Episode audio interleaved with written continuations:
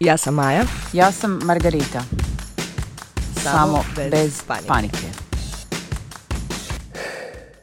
Are you ready? Are you ready for this? Are you hanging on at your seat? Mm, mm. No. Mogla sam vam malo bolje povježbati. Dobro dan, jutro, večer. Nama je jutro. Vama jutro, e, dobrodošli u vaš omiljeni podcast. Sad ja radim za uh, podcast koji će biti na majnom kanalu, ali želim vam veselu dobrodošlicu u najdepresivniji period godine. Kada kreće? Jesen je kiš. Nije, najdepresivniji je period ono tamo kad Je makneš lampice i onda nešto Sjećanj, traje. dobro, ali kad krene tvoje jesen je kiše, jesen u meni, tu Ne. je. Ne želim da me ljudi hejtaju, ali ja sad ovo moram reći. Znači, napokon, prije dva dana je ovdje napokon počelo biti hladno i hvala dž- više da je počelo biti hladno, jer, Ti si brate, prava njemica postala. Ti si uvijek bila njemica. osim što ne znam pričati njemački. A nema to veze. That doesn't matter. Znači ti si zapravo pravi, ti si pravi, kak se one, do, U doći. duši, u duši. Postajem, Ubermenč, to, zašto- to uvredljivo reći, doći Ubermenč, to uvredljivo, kakav je to naziv? Pa to je sad u malo povezano s nacizmom, pa možda je malo diskutabilno. Ok. ali- Disregard Mo-. Možda da ga čisto preskočimo. čisto onako, malo. Ne zašto mi je to u glavi. Mene zapnite neke riječi i ja ti to nekako jako površno ponekad nešto. Ispadnem glupa, punim se ljudi. Stvarno, evo ja priznajem, ja ispadnem glupa u tom slučajeva. Neki dan sam bila napisala neki post na LinkedInu kao nešto.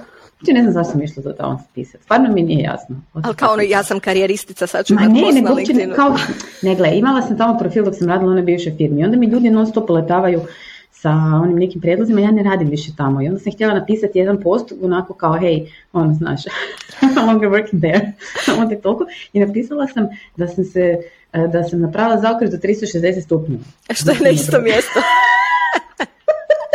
Onda mi je jedan prijatelj napisao da je to zapravo isto od kud sam Kao, krenula. gle, sorry, A ja, ali... a dobro, kako će se sad izvući iz ovoga jer je glupo stup. A pa, onda sam napisala da se to, kad te izvrti kod centrifuga, to ti je oko 360. Kao, mm, ne, ali dobro. ok, a zapravo sam sama ispala glupa. Tako da evo ja priznajem da ispadnem glupa tu i tamo. Mislim, znaš ono, ne promisliš. Pa nismo svi najpametniji, šta sad ja mogu? Ne, ne, ja sam uvjerena da nešto koristim krivo cijeli svoj život, zato što naprosto statistički moram koristiti neku riječ krivo. A e, isto tako imam neke bliske članove obitelji i prijatelje koji čak cijeli život koriste jednu riječ dosta Mhm. često kao pojam i koriste ju totalno krivom kontekstu. Da, da, da, da. Ali to sad već rade toliko godina da onako neugodno, ne, ne možeš ih ispraviti, a kao... To ti kao što možeš pitati neko kako se zove kad se družite 17. put zaredom, a ti si Da, zaboravio. da, Tako da, ono kao, se zoveš. da, čekaš da ga neko zove negdje, pa Da, da. ćeš se valjda spasiti.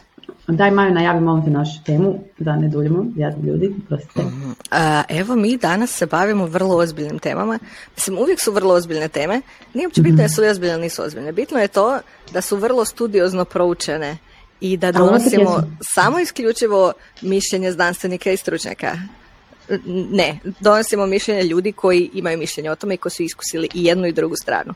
Tako. Naime, Margariti je pala na pamet, ne znam kakav je naglasak bio Margarita, sorry, Margariti. je pala na pamet super e, tema da raspravljamo o razlikama između života u gradu i na selu. Da li postoje te razlike, kako točno izgledaju i kako ih vi osjetite, to jest kako ste ih doživjeli. E, pretpostavljam da je tebi to palo na pamet dok si bila malo duži period u Jelsi, Da, tako je, tako je. poznat kao metropola Republike Hrvatske. Metropla hvala. Eto, čak bi ti se i zato vjerojatno naljutili. Hvala, doviđenja, samo Jelsa. Kak je dono srce? To je to.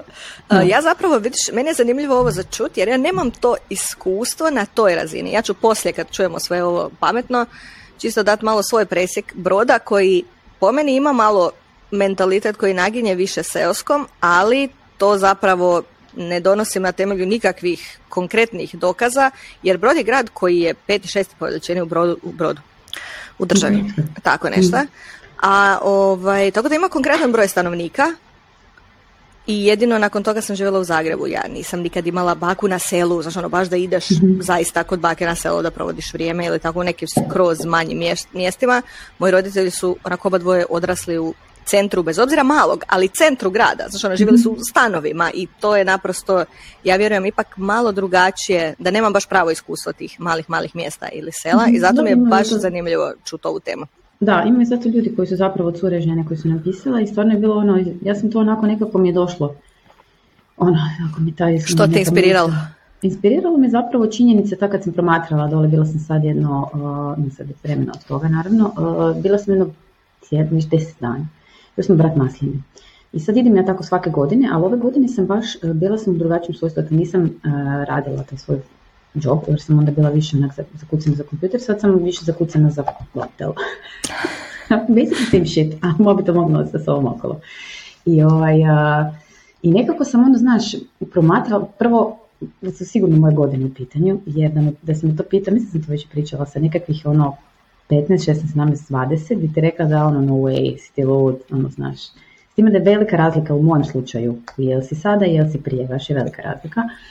I ovaj, gledala sam kako, znaš, je život puno nježniji, kako, je, kako su dani e, duži, i kako su nekako mirniji i ispunjeniji, znači možete biti hell dosadno, ako nema što zaraditi, znači možeš se objesiti negdje, ali isto tako nekako je, kako da ti to ujasnim, tako te lijepo zagrli ta neka onako, znaš ono, the sweetness of doing nothing, znaš, dolce farnijente, ali opet nije dolce farnijente, jer to su ljudi stvarno su zaposleni, pogotovo sad, to nisi mogu dobiti ono nikoga na kavu skoro, svi su oni prljavim našo djelcima, ono nokti, ono, zmazani skroz, i rade, i priča se samo koliko je kome šta rodilo i tako dalje.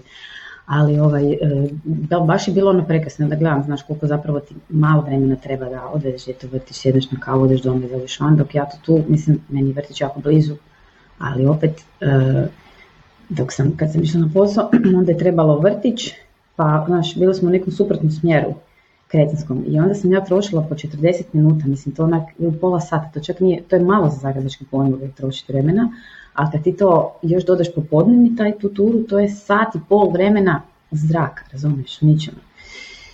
I ne znam, nekako ono, naš život u kući, premda ja nisam za život u kući, nekako je sve bilo baš onako lijepo, onda se razmišljam, jevate, kak je tu njima lijepo. Ali znam da postoji druga strana medalje, koja se razlikuje obzirom na godine u kojima smo. Znači nije isto mhm. kad si u pubertetu i nije isto kad si ono u, ne znam, ovako godinama srednjim, jel, sa malom djecom i nije isto kad si u penziji, znači potpuno su te različite stvari, ali nekako vidim zapravo svih tih reakcija da je zapravo taj nekakav mm, miks idealan, samo ko si ga može priuštiti. Znači da, da si ono pola, pola. To je ono, to je znači raj na zemlji. Da, ali to se doslovno ne može priuštiti niko koji ima školsku djecu. Ne može. Za početak. Sam, da, ne, i to sam si razmišljala sad obzirom na ovaj moj posao koji je onak digitalni i koji ja mogu raditi od bilo gdje. I ja sad imam to ogromnu počerinu dole, ono, znaš, imam sve, znači imam mamu koja mi kuha, praise the Lord. Malo bolje stvari od toga. Tata ide za čar 400 puta dnevno, znači ne moramo za čar, ne moramo kuhati. Uh, dobro, imam zadatke koje tata daje dnevne bazi. Ali, ja to odradiš ti to sve. Tako je. I onda, znaš, i ta cijela kuća, znači, mislim, i znaš, i djeci je super, znaš, to ono, kako da ti objasnim, oni naši izađu van, niti to ti gledaš gdje, niti, znaš, sve će se dovoljiti. Dakle, kuće otiče. kuće otiče, znaš, jedino se moraš bojati da li će, pošto su pustili promjer po rivi da ide, onda voze auti, znaš, e, da, jer on malo ne paze kako voze, ne jedan zavoj opasan. Onako uh-huh, dolaze uh-huh. auto iz ničega i onda to može biti malo deadly jer ono ne vidiš e, kada auto dolazi, onda smo samo to strepali zapravo, ali ovo ostalo je onak super.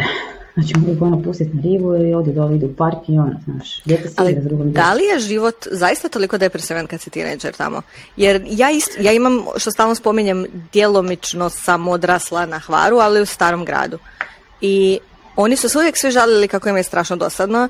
Jedan period tih pubertetskih godina, ja sjećam da je bio ozbiljan problem recimo sa drogom i takve da, stvari. Uh, puno, mislim puno, na, na to malo ljudi koje ja poznam, puno je mladih poginulo u prometu. Točno to, zato mhm. što im je dosadno divljaju po cesti i slično. Da, Ali kad maknemo znači, te dvije zapravo strašne stvari, um, oni su uglavnom svi ostali tamo i sada su jako zadovoljni. I nekako Hvar je otok koji cirkulira, on nije zatvoren otok pa ti sad imaš sedam ljudi i nikad niko ne doseljava, kako da kažem, dolazi i mlađa populacija i Znači, ne moraju uvoziti žene iz Češke više da bi se ženili. čekaj, čekaj. Ima svega. Mislim, uvijek možeš, naravno, ali hoću ti reći, um, nekako imam osjećaj da su oni svi jako zadovoljni s tim. E, ja bih rekla sad volila zapravo da nam se jave otočani kod gojeg otoka je, ono naš, nas ili nema pojma da silbi tebe i da nam ovaj, pišete vaše, uh, vaše te, vjerujem da ste malo stariji ste, pretpostavljamo, da ste prošli ono naš ABC uh, varijantu, ja sam prošla samo A varijantu, znači ja sam prošla predškolsku i predpubertetsku fazu. A tada je, kad sam ja prolazila pubertetsku fazu, znači nekakva ajmo reći od 13. do 18. bi se to pravilo, jel? 20. zavisno kako kod koga. U Jelsi je bio bogat noćni život, ljeti. Znači imali smo jedan klub, drugi klub, imali smo još jedan kafić koji je dva, tri kafića, znači mi smo ti hodali po, po na, ono, večer, biti i, i sa čašama od jednog do drugog, ono, ono mama se se križala, znači ono, šta ti boga, jer smo mi budali s tim čašama, razumiješ, ono, 3-4 sata ujutro. Sad toga nema, jer se više usmjerena na family turizam, malo drugačije, nego što je to prije bilo, nema pojma kod sad se izlaze, stvarno ima luda koka, ne znam, još uvijek radi. Navodno da. Navodno je procvala za vrijeme korone, a to samo luda kuća sve ostalo isto kao 80-ih, ništa. Navodno ima neki poster unutra, morat ću išto provjeriti kad dođem dole. Poster iz tamo negdje, nemam pojma, 80. Još uvijek stoji gore. Da, da, da, neki najava za koncert. Da, ako ne. Morat ću ići vidjeti tako da stvarno ne znam, ali znam da je uh, u, tom, u tom, toj fazi, toj pubertetskoj delikatnoj fazi to biti malo sredine zeznuto jer svak sve vidi, svak sve zna. Malo je to jednostavnije se nekako izgraditi, valjda. Ti moraš, ja bih rekla, u toj pubertetskoj fazi ti nekom jako se moraš odljuštiti iz neke, jel? Ja sam mm-hmm. tako gledam, ljuštiš se kao neka ona ličinka. I to je malo teže napraviti u malo sredini jer, jer svi imaju nekad podređena mišljenja o tebi i to ti onda imaš u glavi i to te koči da, da. E, kažu ti, meni je to bilo, ja to znam samo kao promatrač, znači ja to vidim kao, samo kao netko tko je to gledao izvana. Ja se sjećam da je u tim najgorim pubertarskim godinama, kad sam ja bila ono kao zapalit ću državu, a kamoli rodni grad, neću se vratiti više nikad, kaže ona iz fotelje u Njemačkoj. a znači ona kao, mene niko ne razumije, želim vidjeti svijet. E, ja se sjećam da sam tad pričala, to su uglavnom bili dečki sa, sa prijateljima i oni su tad imali mišljenja koja su meni prvo bila totalno šokantna jer su oni svi bili onako metalci sa dugačkim kosama, Iron Maiden, znaš ono, kakav, kakva policija, kakav sistem, kakve kacige na motorima, jel, da, slično. da.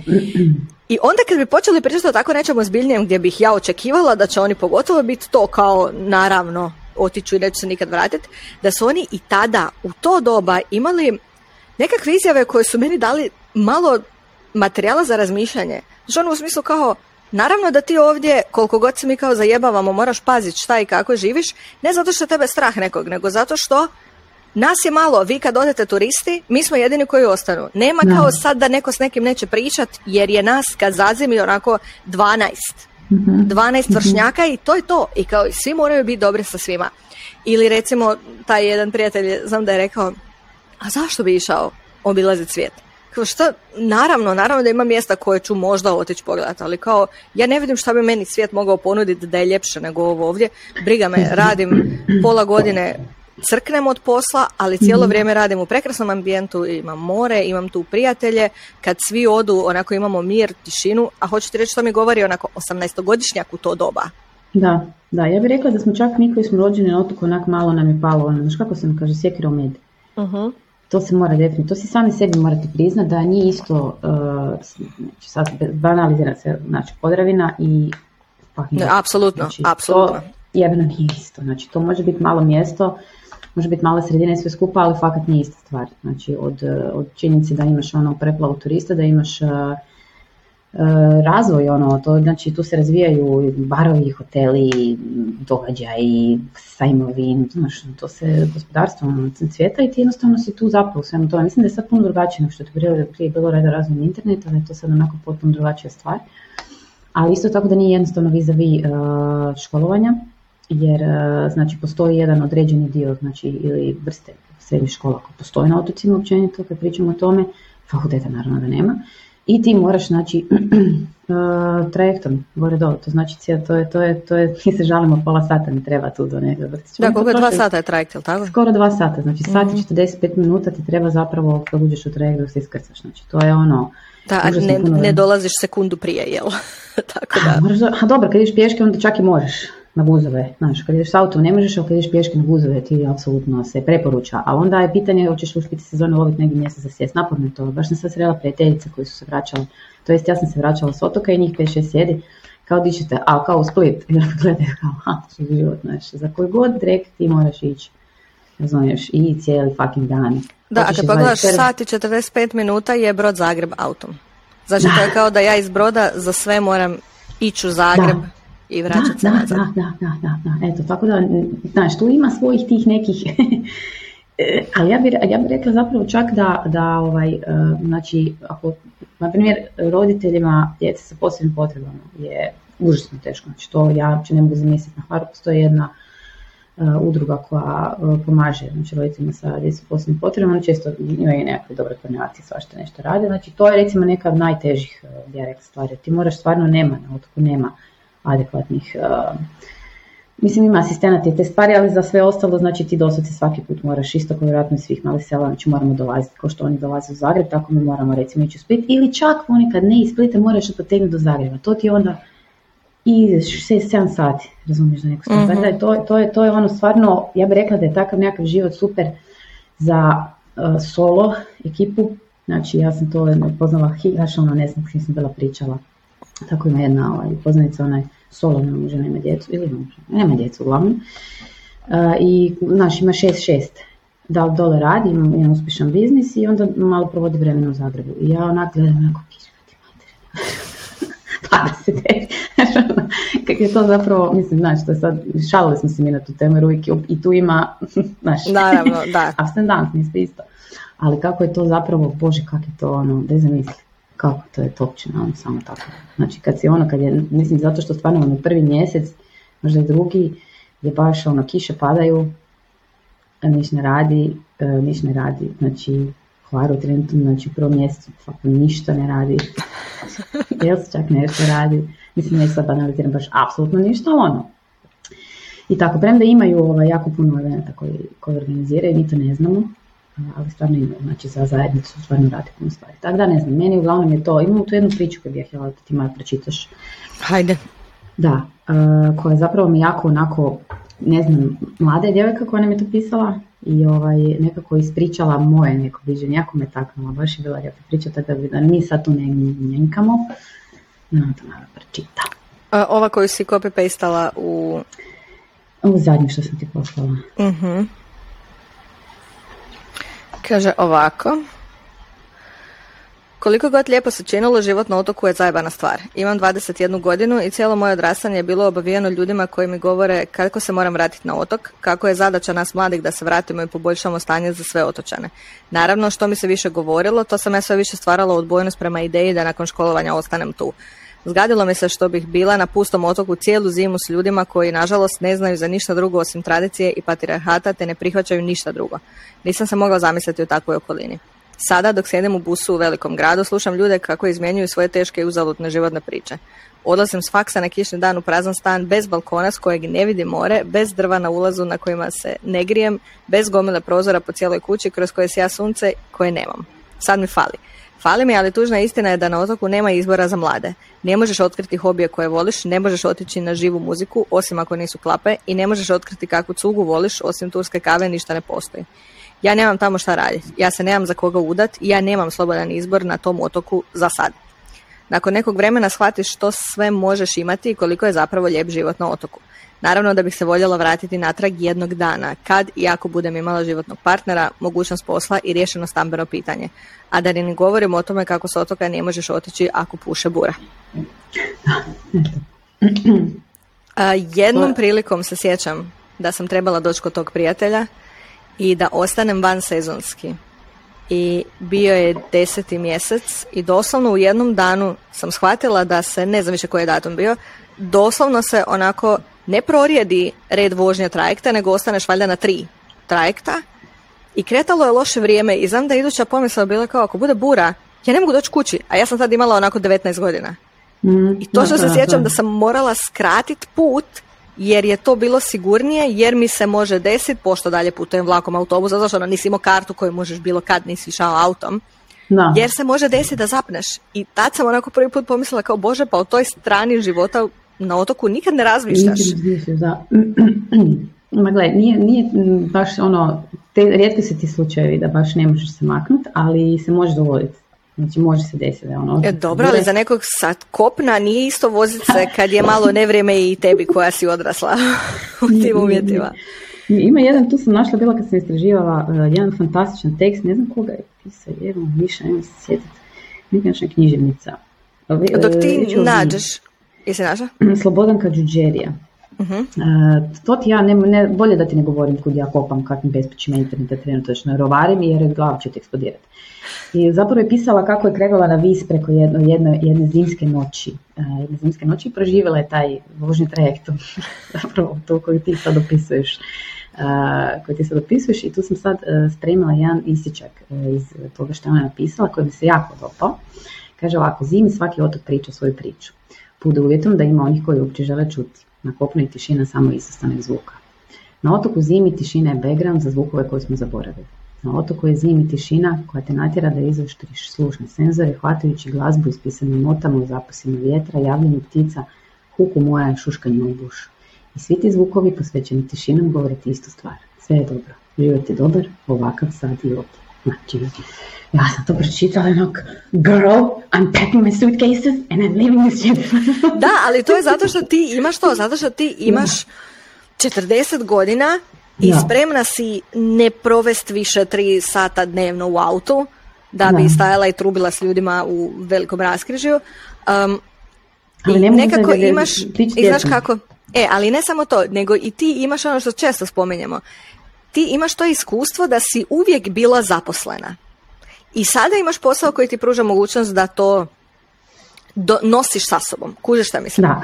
Ne, meni čak sada, meni sad čak sada trenutačno čak je moj posao, ovaj kojeg ja sad imam u svojoj glavi, još u mojoj glavi, je na otoku. Imagine that.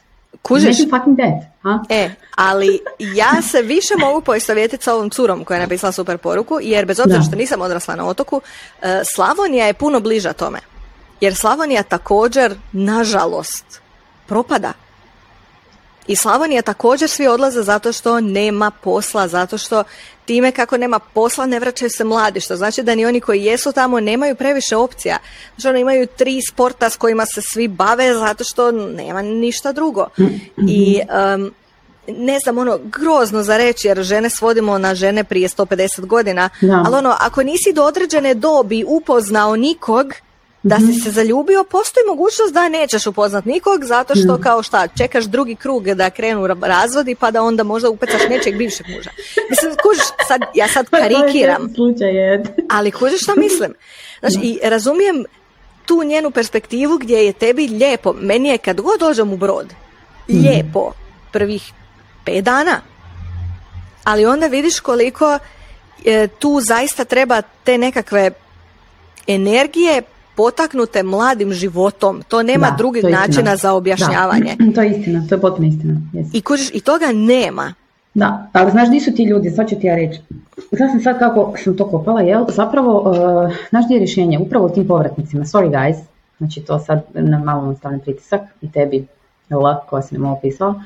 E, zapravo sam primijetila da velika većina onih pokretača u takvim malim sredinama su upravo oni koji su došli iz vanjskih sredina, upravo oni koji su proputovali svijetom, upravo oni koji su bili nad nekakvim u nekim korporacijama, nebitno sad, znači pro, pro, ne govorim svi sad, nemojte mislim da generaliziram, da je apsolutno svaki tako, ima fantastičnih primjera u kojima nije, ali hoću reći da je većina tih, te pokretačke energije upravo ti nekakvi, razumiješ, koji se tako vraćaju jer znaju kakav je shit zapravo, za, na primjer, obiteljski život, život u gradu. Iskreno ću vam reći. Znači, šta ima život u gradu? Ajmo nabrojati.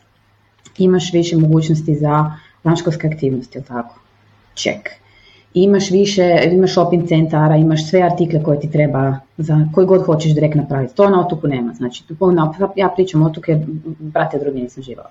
znači, ti ne možeš naći nekakav random artikl koji ti treba za neku tortu.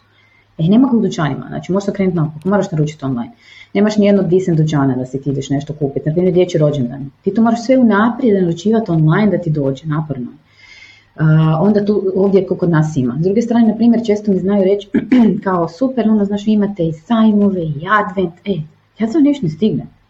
Ja to ne stignem. Ja ne, znači, ja kad krene 12. mjesec, tako da sad ću vidjeti kako će biti ove godine, ne vjerujem da će biti išta drugačije, znači ti da bi išao na advent u Zagreb, radiš, nisi ti na, na Da, da, ne možeš ići srijedom ujutro. e, radiš, znači to ti je dok dođu djeca doma, pet i po šest, dok se nešto pojede, ono znaš, poslije vrtičko ludilo i to.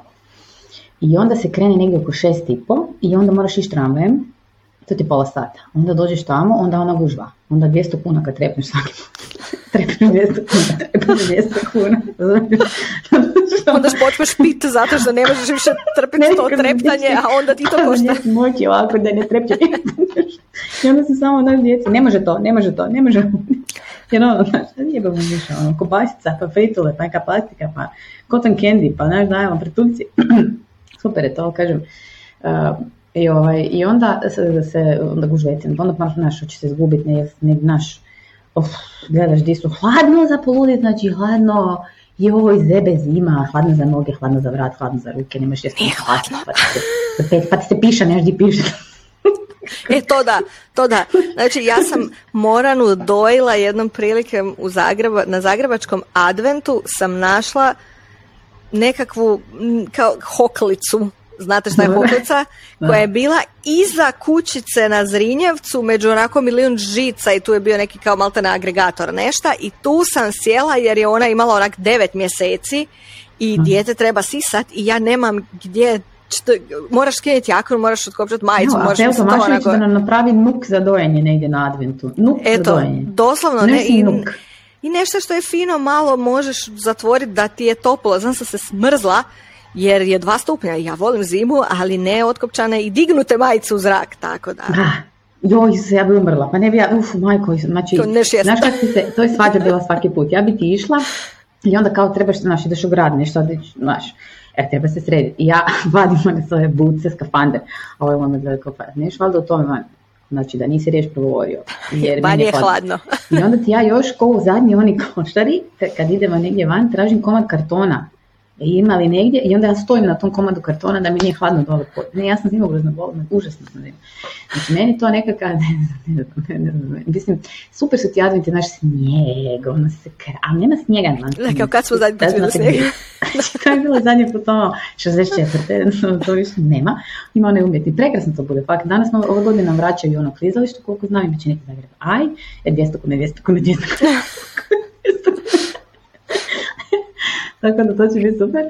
Ali ovaj, nekako me više, sve više, više provlačim morski advent. Znači, ono, znači ti se reći da nismo normalni, kako fucking morski advent, kad se to radilo i samo me gledaj. Znači, Aha, pa molim lijepo i Havaj slave Božić, tako da. Pa da, there you go, pa imamo mi, to će biti to. I ovaj, uh, tako da ne znam, kako ide vrijeme, kako ide vrijeme, ja zapravo sve nekako, ono, i moje nekakvi ti, uh, možda mi aktivnosti idu u tom smjeru nekako, ono, to manje sretnije, manje ljudi, manje buke, manje ne, to ja sve razumijem, meni je to jasno. Mene samo uvijek muči i to me mučilo i kad sam bila mlada, kad sam bila tamo u brodu, zato što nikad nisam mogla točno skužiti u čemu je caka. Jer ti sad kad spominješ to, onako Hvar je zaista otok koji je kao otok fizički odvojen od ostatka kopna, pa je teško doći do bilo čega.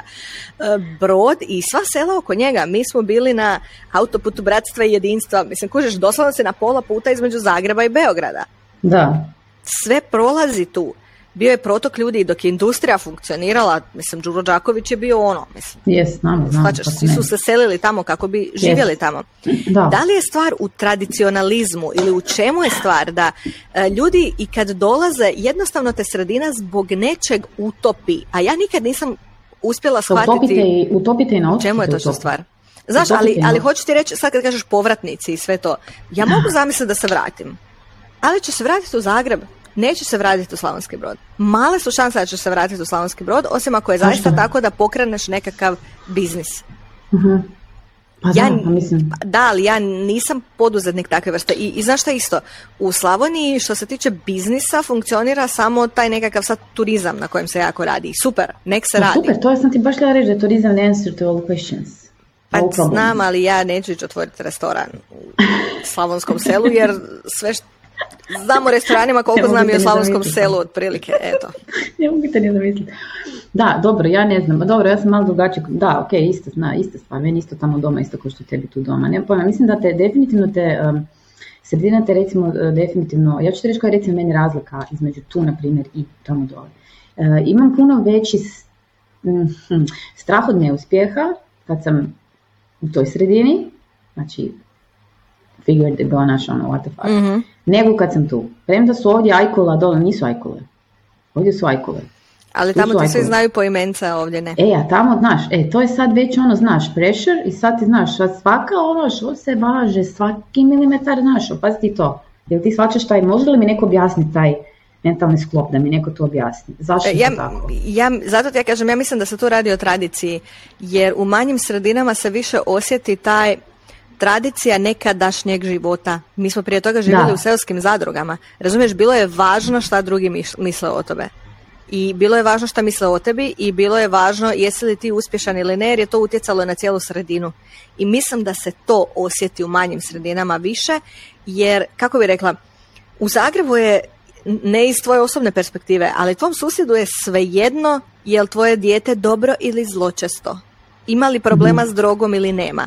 U manjim zajednicama ja mislim da se to sve shvaća uh, jako osobno, baš ono selo odgaja dijete. Da, cijelo selo odgaja svakog pojedinca i zato od tebe traže više odgovornosti. Traže da ti opravdaš njihovo povjerenje. Da, imaš pravo. Tako bih ja rekla. A problem je što suvremeni život te uči da si ti jedinka sama za sebe i da nemaš Tako ništa kome Tako objašnjavati. Ja to nekako kompenziram sa, ja to zovem poštovanje prema zajednici. Znači, ono, I ja, ali nekad onda popizdim kad shvatim da zajednica ne vidi da se ja veoma trudim da ih poštujem i da e, nisam počela dijeliti njihovo mišljenje time što ih poštujem. Pa ako pa oni mene ne budu poštovali, onda ću ja malo dobiti svom život. Da, to je te dubine još nisam ušla, vjerujem da ćemo se tu kolajgati u nekom datom trenutku, jer ja samo ne volim kad se, kad se vrti sa neku kotaču. Znači to ne, mogu to podnijeti. I onda će to izaći iz mene u neko doba to neće biti dobro.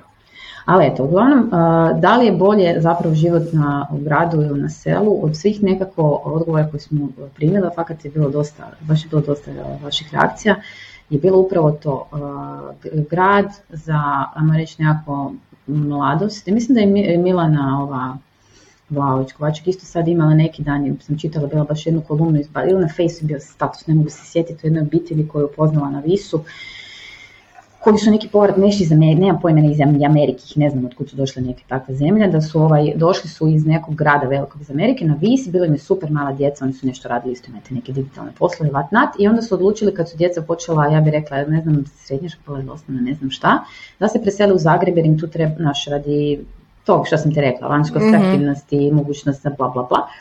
I onda je dijete jedno počelo naš gris nokte, pa zašto, pa ono nekoj grupi, pa mobiteli, pa taj nekakav pip prešurovo ono i na kraju nisam to više završila. Postajem se vratila natrag na otok.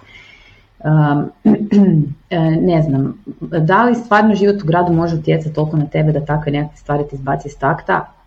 Ja bih rekla ne, moguće da je njihova odluka bila ok, fakat nam to nije baš toliko puno bolje, razumiješ me, a tamo ima puno više prednosti, da si slobodniji, da ti, znaš, jednostavno, mislim, fakat je ono, eh, kad pričamo o otocima, život je stvarno, stvarno jako lijep. Taj period kad nije lijepo je dva mjeseca. Znači nama tu, iskreno mi nama tu prođu dva mjeseca, ja trepnem ono, jebote, prvi, prvi trepnem, prvi treći. Ja se ne stignem okrenut, razumiješ me? Ne stignem se okrenut. Da, ali misliš da bi ti s vremenom, ti sad pričaš o idealnoj situaciji gdje se šest mjeseci ovdje, šest mjeseci tamo, ali ajmo Zamisli situaciju u kojoj si samo tamo, ali, zamisli da si samo tamo.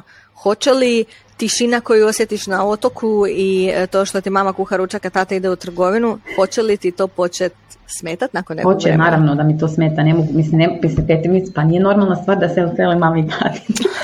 to 40 godina, to, to je ono što mi je super za, naš, ali pa, pa naravno da mi je počelo nervirati, pa trebam, naš, moram imati svoj prostor, moram sama za sebe. Naravno, e, ali to ti hoćeš, mi kad smo se vratili u brod je prvo bilo to, nakon faksa, tad još nismo imali djeca.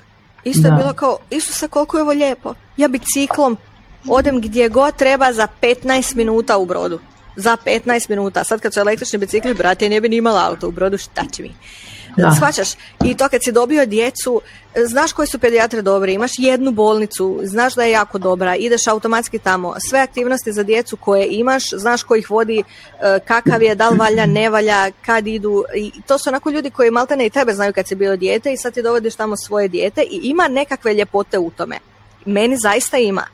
Mene je ubilo to što sam u nekom trenutku shvatila da mi nije to dosta zato što su mi negativni aspekti koji su isto posljedica poznate sredine su mi počeli previše smetati jer su me počeli obilježavati, a ja to nisam željela.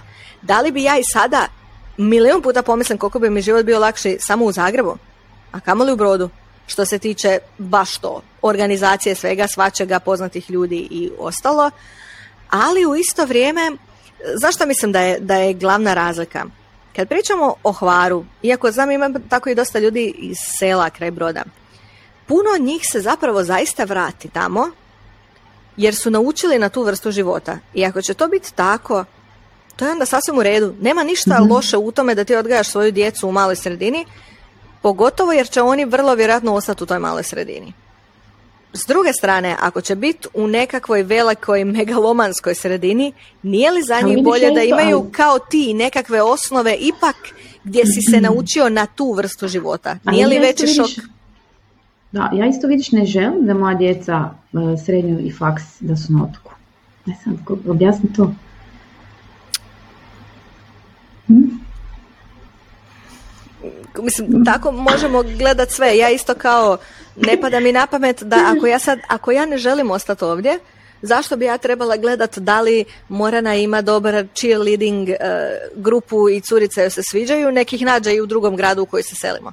S druge strane, ako ona odluči da želi ići u srednju školu koja je vrlo specifična i usko vezana za neki grad, pa bila bi se spremna preseliti zbog nje, jer kao i ocelio si u drugu državu zbog nje. Shvaćaš? Zašto mi je ovo nešto na što pristajem, a na ovo ne bi pristala? mislim da je to hrpa, hrpa, ne, znaš koji je moj zaključak? Ja mislim mhm. da ljudi koji znaju da im paše mala sredina, koji su zadovoljni u malim sredinama, su najsretniji na svijetu. I ja im iskreno zavidim. Imamo isto par prijatelja tu koji žive u jednom malom selu, znači ono, u, u selu kraj sela, u sred Slavonije. On radi nešto slično kao Oliver, ona se bavi prvo djecom, onda poslije sad isto radi nešto poduzetnički, mislim super. Tako da što se tiče poslova, nemaju problem s novcima, nisu ovisni o hrvatskoj privredi u tome je stvar. mm da, da. Dobivaju novce izvana. mm Oni imaju predivan život. Ja njima zaista zavidim. I oni pričaju kako su oni na selu u toj u zajednici i njima odgovara da se svi brinu za sve i dečki super uživaju u životu tamo i to je sve odlično, ali s druge strane ja znam da ja bi tako živjela tri godine i onda bi se propila, a ne bi znala zašto.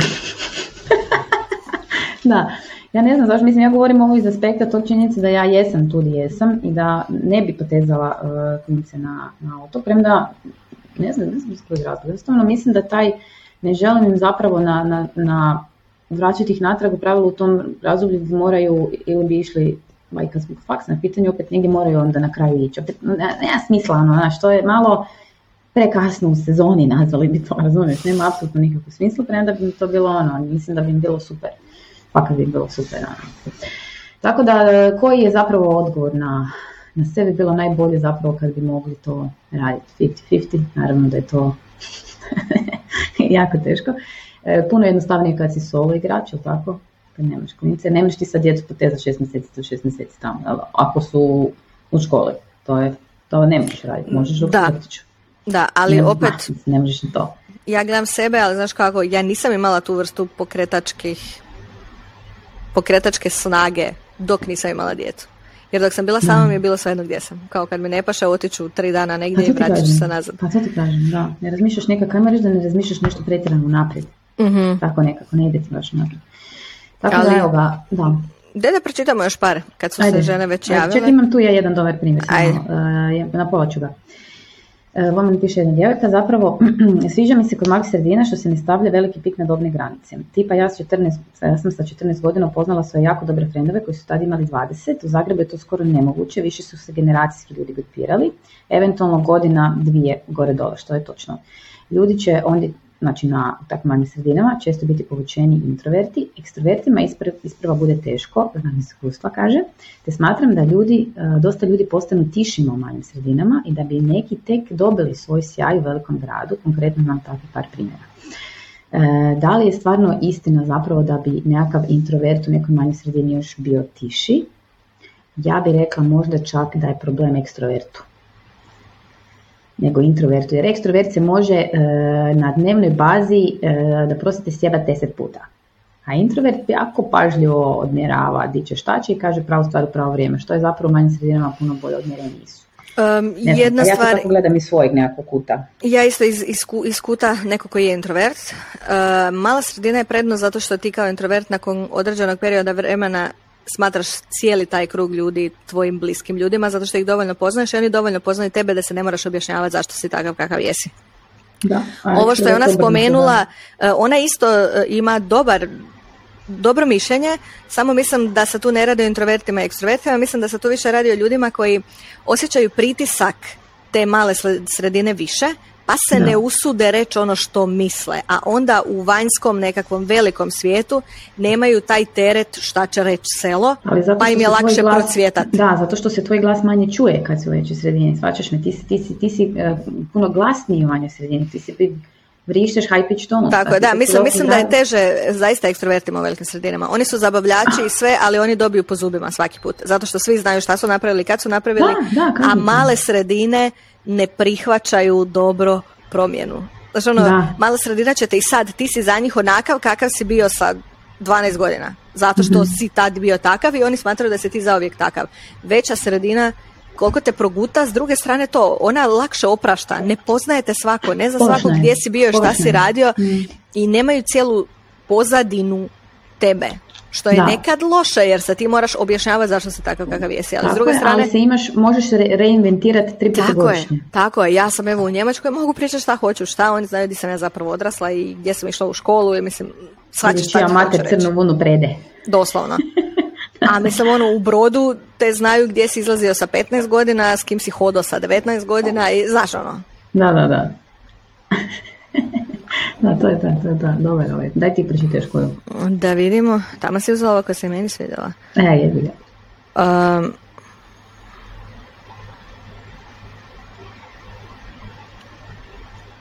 ovaj dio mi je zanimljiv. Uh, uh, uh, um ogromna, svega je manje u manje sredini, ponuda u dućanima što si ti spominjala, općenito manje dućana za svako govno nekog cimaš da ti donese iz Zagreba ili Osijeka. Manje kulturnih događanja što je odmah dosadniji život. Jedino što su nam možda djeca slobodnija nego u velikom gradu. Svugdje mogu samu. Ponuda poslova je nula. To je ono što ja govorim stalno. Šit totalni. Živjela sam šest godina u Zagrebu za vrijeme faksa, pa znam kako je u velikom gradu. Živjela sam i u Brelima na Mornu, pa znam kako je to i sad u Vinkovcima malom gradu.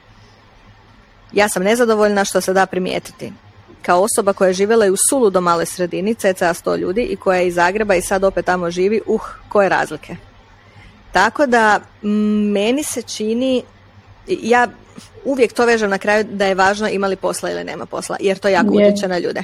I ako posao, recimo Brodu bi se sad moglo desiti da malo živne, zato što vidim da se otvaraju na Brodskom fakultetu nekakvi svakakvi još položaj, što znači da dolaze mladi školovanje ljudi koji će onda razumiješ, sa sobom vući svoje žene ili muževe i gdje će opet mhm. dolaziti nova djeca. Mislim, u Brodu uvijek ima ljudi, to je pozitivno. Mhm.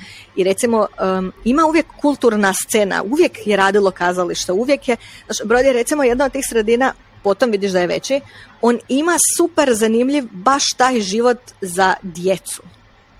Milijun aktivnosti, milijun stvari koje se može raditi, ali samo u jednom određenom periodu vremena.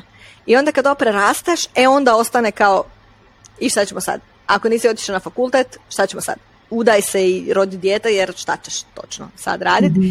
I to se teško probiti u maloj sredini koja ne zahtjeva opet, razumiješ, ne zahtjeva ne znam kakvu razgranatost firmi ili biznisa jer nisi relevantan toliko. Njemačka ima tu prekrasnost da je jako decentralizirana, mhm. a Hrvatska nije.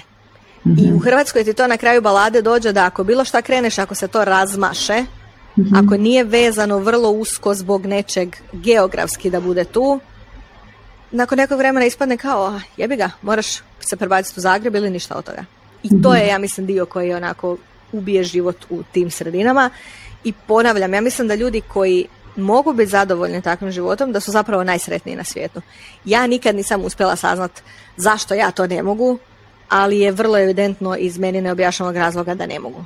I mogu nabrojati milijun različitih kao stvari koje mi smetaju, ali što sve to na papiru nije to samo to, nije, nije to dovoljno. Zbog nečeg nikad mi nije sjelo i ja počinjem sumnjati da su to stvari koje nećeš nikad riješiti. Da koliko puta se seliš i mijenjaš pozicije i sve da to što tražiš nećeš naći. To je nešto što u tebi postoji ili ne postoji i to je sve. I možeš promijeniti poštanski broj milijun puta, nećeš pronaći to što tražiš. Možeš pronaći veći grad, manji grad, lakši život, teži, uh, razvoziti djecu ili ne razvoziti, ali mislim mhm. da to nekakvo zadovoljstvo bivanjem tu gdje jesi, da, da je to vrlo ali to ono što meni, Ali to ono kažem ti što meni nekako taj, taj, taj život na, na otoku tako malo mjesto znači. Jer ti stvarno imaš, znači tebe zapravo svakodnevnica natjera da provedeš vrijeme sa, sam sa sobom, sa svojim djecom, ali ono znaš, sa svojim partnerom, jer jednostavno nema tih vanjskih digi, digi, digi, digi, digi, digi, digi, koji ti, na kraju ljudi stvarno vam ono, svede na to da su, je to ono buka. S druge strane, nedostatak nekakvih kulturnih događanja, radionica, igronica i tih nekih stvari, to je opet problem. Znači tu je po meni glavni nekakav trud lokalnih ljudi zapravo u e, samom pokretanju nekih takvih stvari, sami za sebe.